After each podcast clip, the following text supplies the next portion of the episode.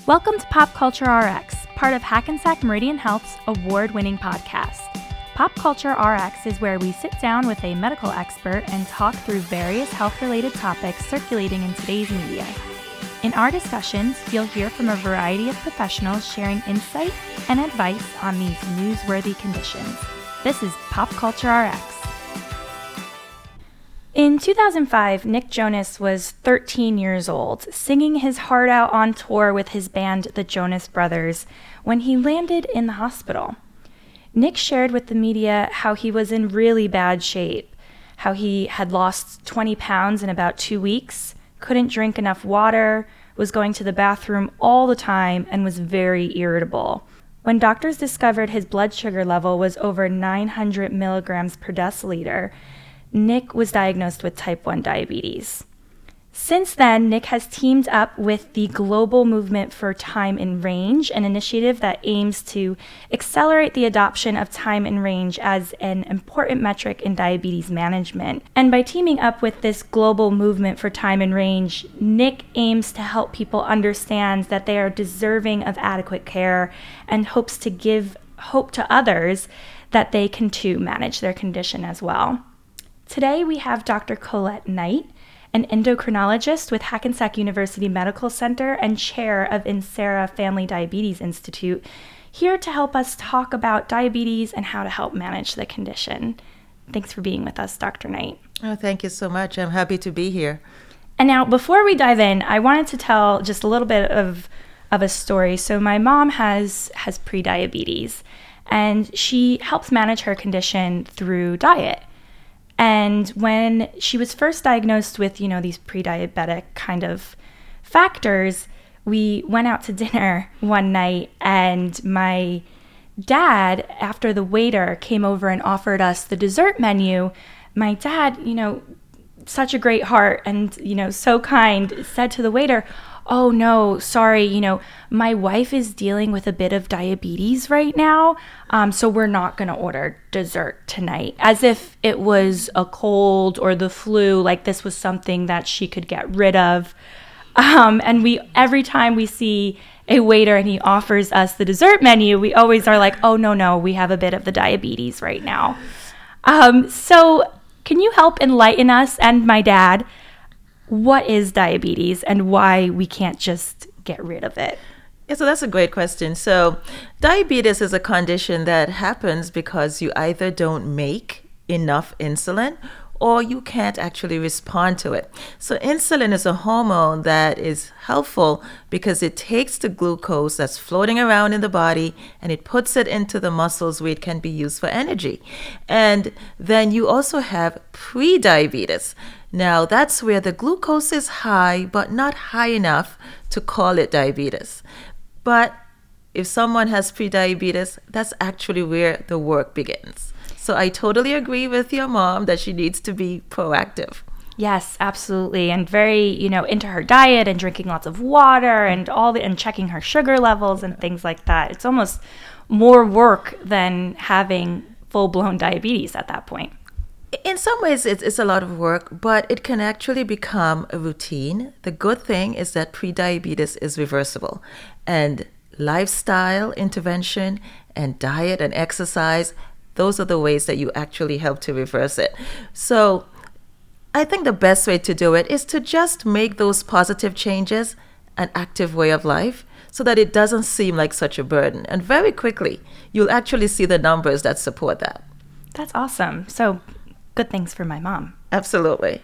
So, Nick was diagnosed with type 1 diabetes, and we also have heard about type 2 diabetes. What is the difference there? So, type 1 diabetes is basically due to pancreatic deficiency, where they are unable to make insulin. We traditionally think of it as a diabetes of the young person or the child, but actually now we are seeing older adults with type 1. Type 2 diabetes, or traditionally adult onset diabetes, is where those persons actually make insulin, but they might be resistant to the insulin that they make. And so, someone with type 1, because they're insulin deficient, they will go on insulin immediately. And someone with type 2 could use diet and exercise, or they might start on tablets before they might even need to go on insulin. And what would be the risk factors for for these types of diabetes? You know, is eating too much sugar and ordering off the dessert menu something that could add to that? Well, certainly there are many risk factors for diabetes. So age, as we get older, there is an increased risk. Family history, especially parents or siblings, if they have diabetes, is a higher risk. Race and ethnicity, so blacks, um, Hispanics, um, Asians, American Indians, those are the higher risk populations. If someone has high blood pressure, they too would be at increased risk, as well as high cholesterol. If someone is sedentary, not exercising enough, if you're not moving, glucose is not going into the muscle, and glucose eventually goes up, and over time, that becomes an issue. If there is increased weight, that is body weight, that actually leads to resistance and so insulin doesn't work as well, and someone can be diagnosed with diabetes. In women who've had diabetes during pregnancy, also known as gestational diabetes, they are also at increased risk. So there are a lot of risk factors. There are a lot of risk factors to think about, but I think for anyone listening to us today, they should really work with their doctors to do a risk assessment and understand what their risks are there's some things that we can actually treat. We can't do anything about our family history per se or our ethnicity, but we can certainly control our blood pressure better, cholesterol, we can eat more healthy. So some of those risk factors are modifiable. Absolutely. And you mentioned gaining or gaining weight could, you know, block the insulin. And Nick mentioned, you know, that he lost a ton of weight. So it's almost like either way, it could be. Yes. So in the setting of type 1 diabetes, which Nick has, it's a state of very abrupt insulin deficiency.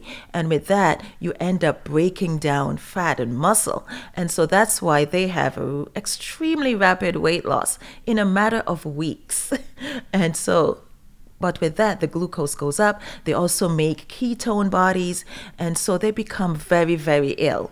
Yeah. And then in the case of, I guess, type 2. Right. So in type 2, the weight now causes resistance. Ah, and so they have insulin, but they can't use it.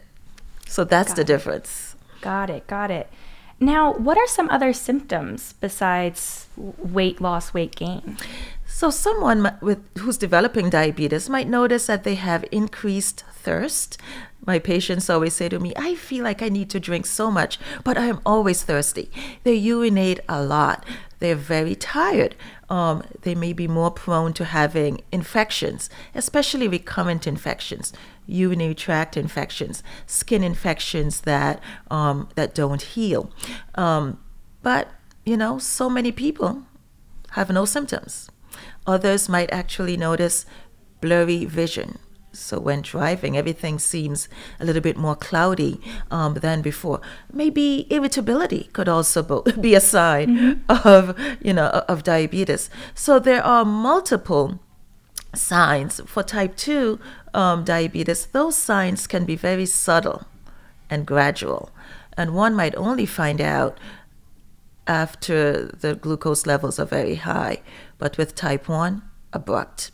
And so as we meet our patients and we try to make the diagnosis, how the acuity of the presentation helps us. If it happens within days or weeks, we might say that's more likely type 1.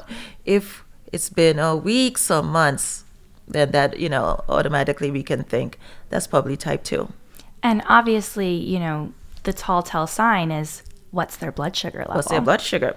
So that's why it's so important for everyone to see their primary providers and have, at a minimum, an annual evaluation. We have multiple ways to screen for diabetes. So, one way is a random glucose. You show up to the doctor's office. If the number is 200 or higher, that's diabetes. We also have a fasting glucose. So that's after not eating for eight hours, checking the glucose. For most people, that's going to be in the morning. And if your level is 126 milligrams per deciliter or higher, that's also diagnostic. We also have hemoglobin A1C. So that's a test that measures the amount of glucose on red blood cells. Red blood cells live for three months. And so the A1C tells us what's been happening for the past three months. And the level of 6.5% or higher is diagnostic for diabetes.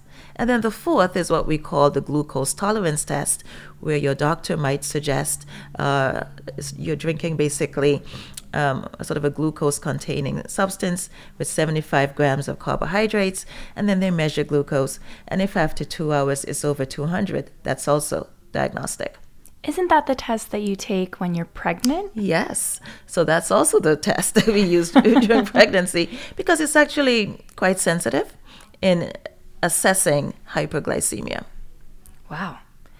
So, when you're pregnant, how does that change your diagnosis? Because I do know that some people have, you know, diabetes while they're pregnant, but then it goes away. Exactly.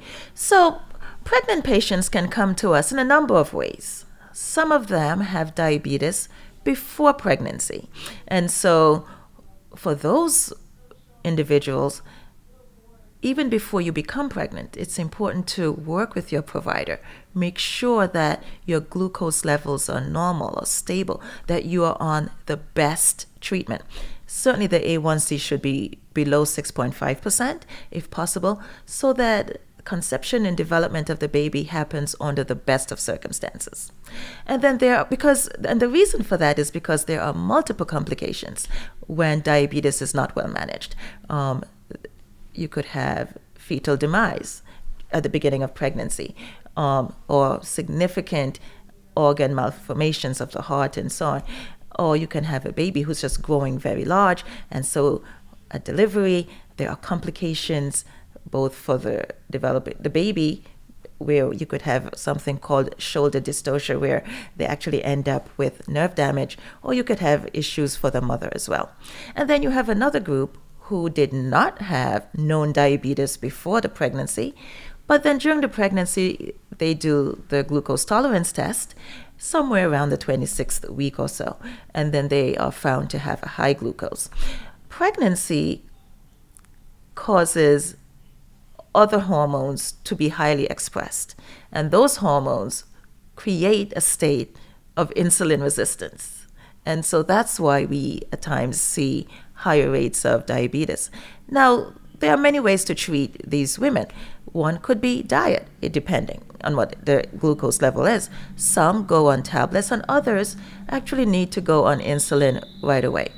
And glucose targets for pregnancy are a little bit different than in the non pregnant um, person. So, for example, we would want the fasting glucose to be less than 95, and two hours after eating, the glucose should be 120. Um, but if they're well managed, everything goes well. For many of these women, after pregnancy, they actually revert back to having normal glucose. However, it is important for them to continue to be monitored by their primary provider at least every 6 to 12 months to ensure that they do not go on to develop diabetes because many of them do and unfortunately when they transition over again to diabetes they don't know it and so when we see them, it's in the emergency room with a glucose of 400. Yeah. And that could have been avoided. Yeah, it sounds like that's almost like a risk factor. Exactly, like it, it is. And so the misconception that a lot of women have, they think that after they have the baby, that the risk is gone. But no, once you've had gestational diabetes, that is a known risk that you have to develop diabetes at some point in your life. And so, close monitoring, healthy lifestyle, exercise, all of those measures will continue to prevent that progression. Absolutely. So, I did want to talk to you about a couple of myths that I found um, on the internet. And I wanted you to kind of myth bust them. So, the first one is No one in my family has diabetes, so I won't get the disease.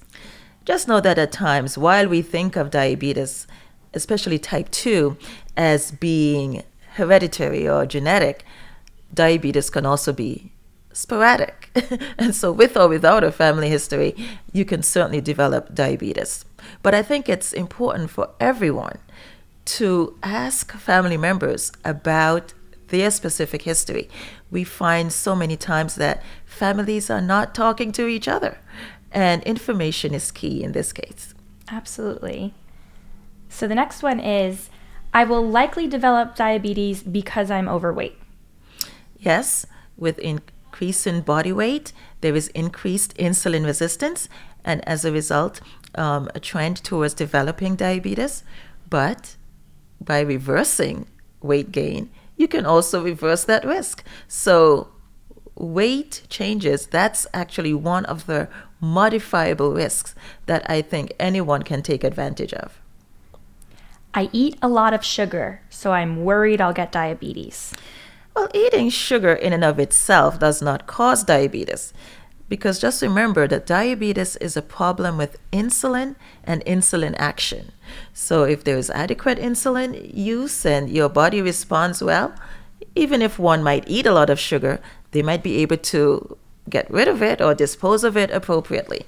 Um, however, we don't necessarily endorse eating excessive amounts of sugar because high glucose causes inflammation and other issues. So I would say eat with moderation. So no candy for breakfast. Preferably not. Maybe oatmeal. I have diabetes, so I can never eat sweets. No, you can have sweets. We have, you know, fruits have sort of natural sugar. One might have dessert, but portion control is really what matters there. My doctor put me on insulin, so this means I'm not doing a good job at managing my blood sugar. For a long time, insulin has been looked upon as a bad medication. But the use of insulin could be done because your doctor wants you to correct the high glucose quickly and safely. Um, and so it doesn't mean that you're not doing a good job at your diabetes. It just means that that will be the best treatment at that time. For most people, insulin is an intervention that could last a few weeks or a few months. It doesn't have to be lifelong either. So it's important to work with your doctor to understand why they're considering insulin. Usually it's because the A1C is very high, usually if it's above 9 or 10%, or the glucose is persistently high in the high 200 to 300 range. Those are numbers where it's obvious that someone would need an injectable therapy. Your doctor will tell you how it should be given. Um, is it given at night? Is it given during the day? Is it given with meals? There are several different schedules that one can use. And as the glucose improves, then the management can be de intensified, and your doctor can say, you know what, you've done great with the insulin that we've used so far. Why don't we transition to something else? So, in my practice, a lot of my patients who I start on insulin, we discontinue the therapy within 12 weeks. And wow. I can easily put them on tablets. But during that time, just remember that we are working on eating healthy, on exercising, on really understanding how all of those factors affect glucose. And so I think with education, many of our patients may not need to be on insulin for a long time. I also want to emphasize because in that question, what many people hear when they hear about insulin is failure. So insulin is not failure. Insulin is therapy, and sometimes it truly is the best choice. So you mentioned insulin, you mentioned tablets. Are there any other alternative? Yeah, so now medicines? we have non insulin injections, and they're called GLP agonists. And our audience might know them as um, Ozempic, Trulicity, and so on. These medications have been shown to do much more than lower glucose. They stimulate or promote weight loss. Some have even been shown to have heart health benefits. And that's important because diabetes is a cardiovascular disease. It is equivalent to having heart disease. And so when we think about treating diabetes, of course we want to lower glucose, but we want to do many other things. We want to protect the heart, protect the kidney, protect the vasculature, the whole body. We want to prevent weight gain. And so it's a more holistic approach that goes well beyond looking at just glucose or even A1C. Oh, ah, very interesting. Okay, next one. It's not safe to exercise with diabetes. Actually, exercise is one of the most practical and effective interventions that you can do. And that's as simple as walking around your neighborhood. If you've had dinner and you check your glucose and it's about, let's say, 175, after walking for about a mile or so, your glucose could be down to 140. So I recommend that my patients walk, that they just stay active as much as they can. The issue could be that if your diabetes is poorly controlled or if your glucose is very high, you may feel very tired and you don't feel like you should exercise. But actually, that's the one thing that you really should be doing. Diabetes always leads to blindness and amputation. Certainly, blindness and amputations are two of the main complications, but it is possible to have diabetes, live with the disease, and you do not have to have any of those complications. And the reason being one, your treatment can be optimized, and two, the patient and their provider should be actively working to screen for those conditions. So, if someone has type 2 diabetes, at the time of diagnosis, one of the first things that should happen is that they should have a referral to see an eye doctor to get a baseline eye exam because we need to know has diabetes damaged the eyes or not? Because we only know when we actually make the diagnosis of type 2 diabetes but we don't actually know when it begins. It could have been years before. And so that is an important um, first step. And patients should be followed every year with an eye exam. A foot exam should be done in the doctor's office and they should be checking for sensation and, and so on I encourage my patients to check their feet every single day. You're looking for broken skin, um, calluses, um, cuts that you may not see because if there's a cut, bacteria could get in and then there's an infection. So, foot care is extremely important. And this can be done by your primary provider, but for many people, they'll actually benefit from seeing a podiatrist who can actually do an even more comprehensive exam they assist with nail care. They treat like nail fungus disease. They can educate on better um, shoes that one might want to wear and additional support. So those things have to be actually prioritized. We screen for other things as well. So we do a urine test to screen for kidney disease. That's actually part of the routine evaluation for someone who has um, diabetes. If someone is complaining of, let's say, leg pain, we will also do a screening test to see if there's any issues with blood flow and circulation in the legs. So, a lot of these complications can be prevented. And the way we do that is improving diabetes control. So, what is the target glucose that you want to have that will prevent these kind of complications? Well, one is an A1C. And as I said, that's the amount of red blood cells the amount of glucose on your red blood cells. The target A1C should be less than 7%. Studies have actually shown that at that level of control, you have reduced um, issues with the eyes and other complications. Um, so the patient will work with their provider to determine what their glucose targets should be.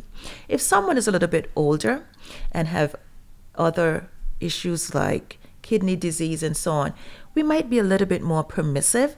So we might say, okay, in that case, the A1C could be 7.5% to 8%. But the decision on what is best for that patient really lies on a mutual discussion. I have patients who are extremely well controlled, and their A1C is 6% or even 5.8%. And they do that without having low glucose, they have the very stable levels throughout the day. And so it takes time to do that, and that is going to be achieved through healthy eating, exercise, and potentially medications as well. But diabetes control is achievable. So if anyone is listening and they are saying, you know, I've tried so many medications and nothing seems to work for me, you can try many things, but perhaps the sequence of medications or the type that you have used probably isn't what is really best for you. And sometimes it's, it's good to take a fresh look at the treatment plan. Many patients get started on one medication and they are stuck on that medication for 20 years. While in the field of diabetes, we've had many medications over the last few years that are known to be extremely effective. So if someone is feeling stuck in their management, talk to your provider or get a new consultant who specializes in diabetes, and I'm sure that you'll be able to find some additional information that will help you. Is there any chance? So, you mentioned someone being on medication for 20 years. Is there any chance that they might create immunity to this medication?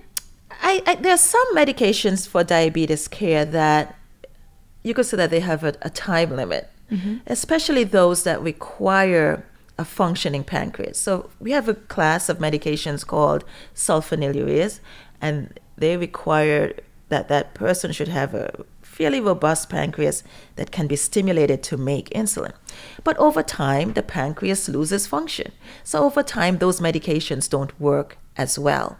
But we have so many to choose from that we can fine tune the treatment plan based on the needs of the patient.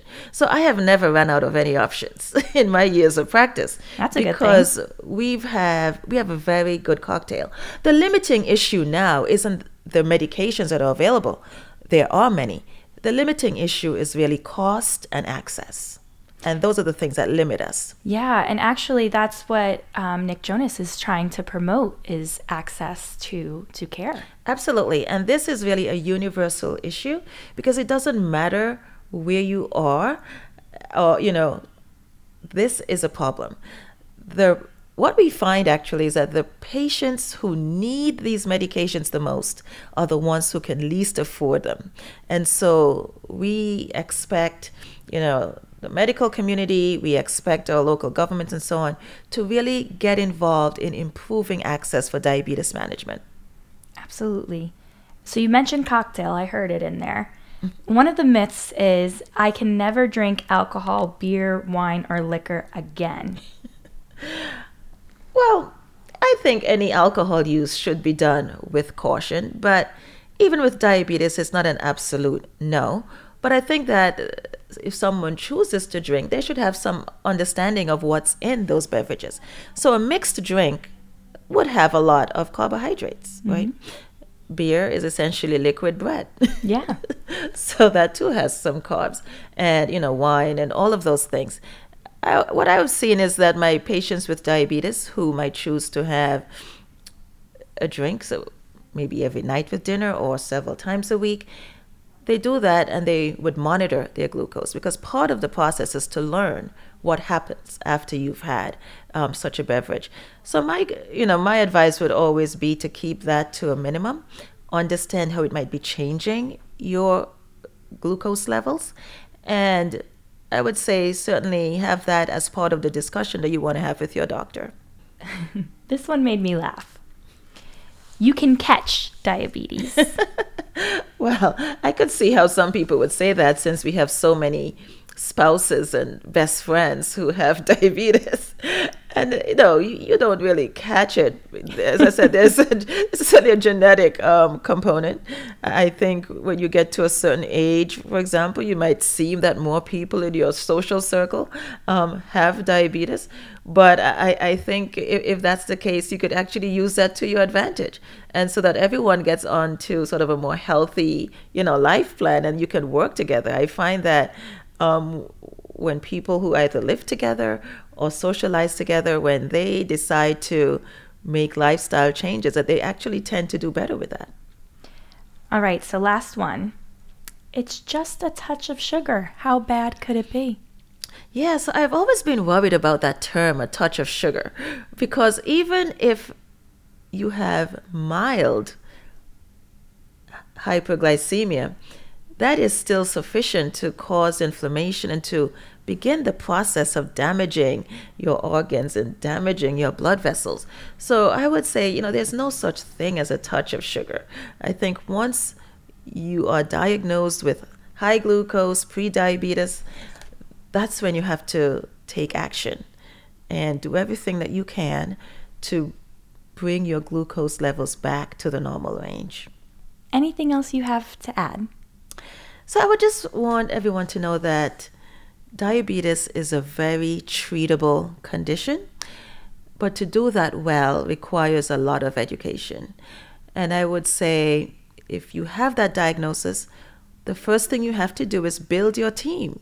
You have a primary provider, but you might also benefit from having a diabetes educator or a registered dietitian because those are the ones who really help you with lifestyle um, intervention. Um, having an endocrinologist like myself who specializes in diabetes, I think is quite important because we can inform that person about the newer therapies, the newer technologies that we have now um, to monitor glucose, um, and in many ways fine tune the management. You also have to think about what else comes with your diabetes. Is there kidney disease? Is there issues with blood flow? Um, have you had heart disease? Then you need other specialists to manage with that. But most importantly, make sure that all of your team of providers that they're actually communicating with each other and keep you the patient at the forefront and center of all of that no one should be progressing to complications of diabetes. But unfortunately, especially here in New Jersey, we see that way too often. But this is a very treatable condition. You just need to have the correct treatment and the best team to work with you. Thank you so much for being with us today, Dr. Knight. I feel like I've learned a lot. Thank you so much. It was my pleasure. If you have a topic you'd like for us to cover, submit your ideas on hmh4u.org backslash podcast. Your suggestion could be included in the You Asked For It special episodes.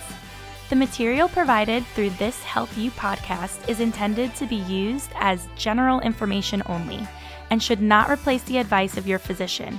Always consult your physician for individual care.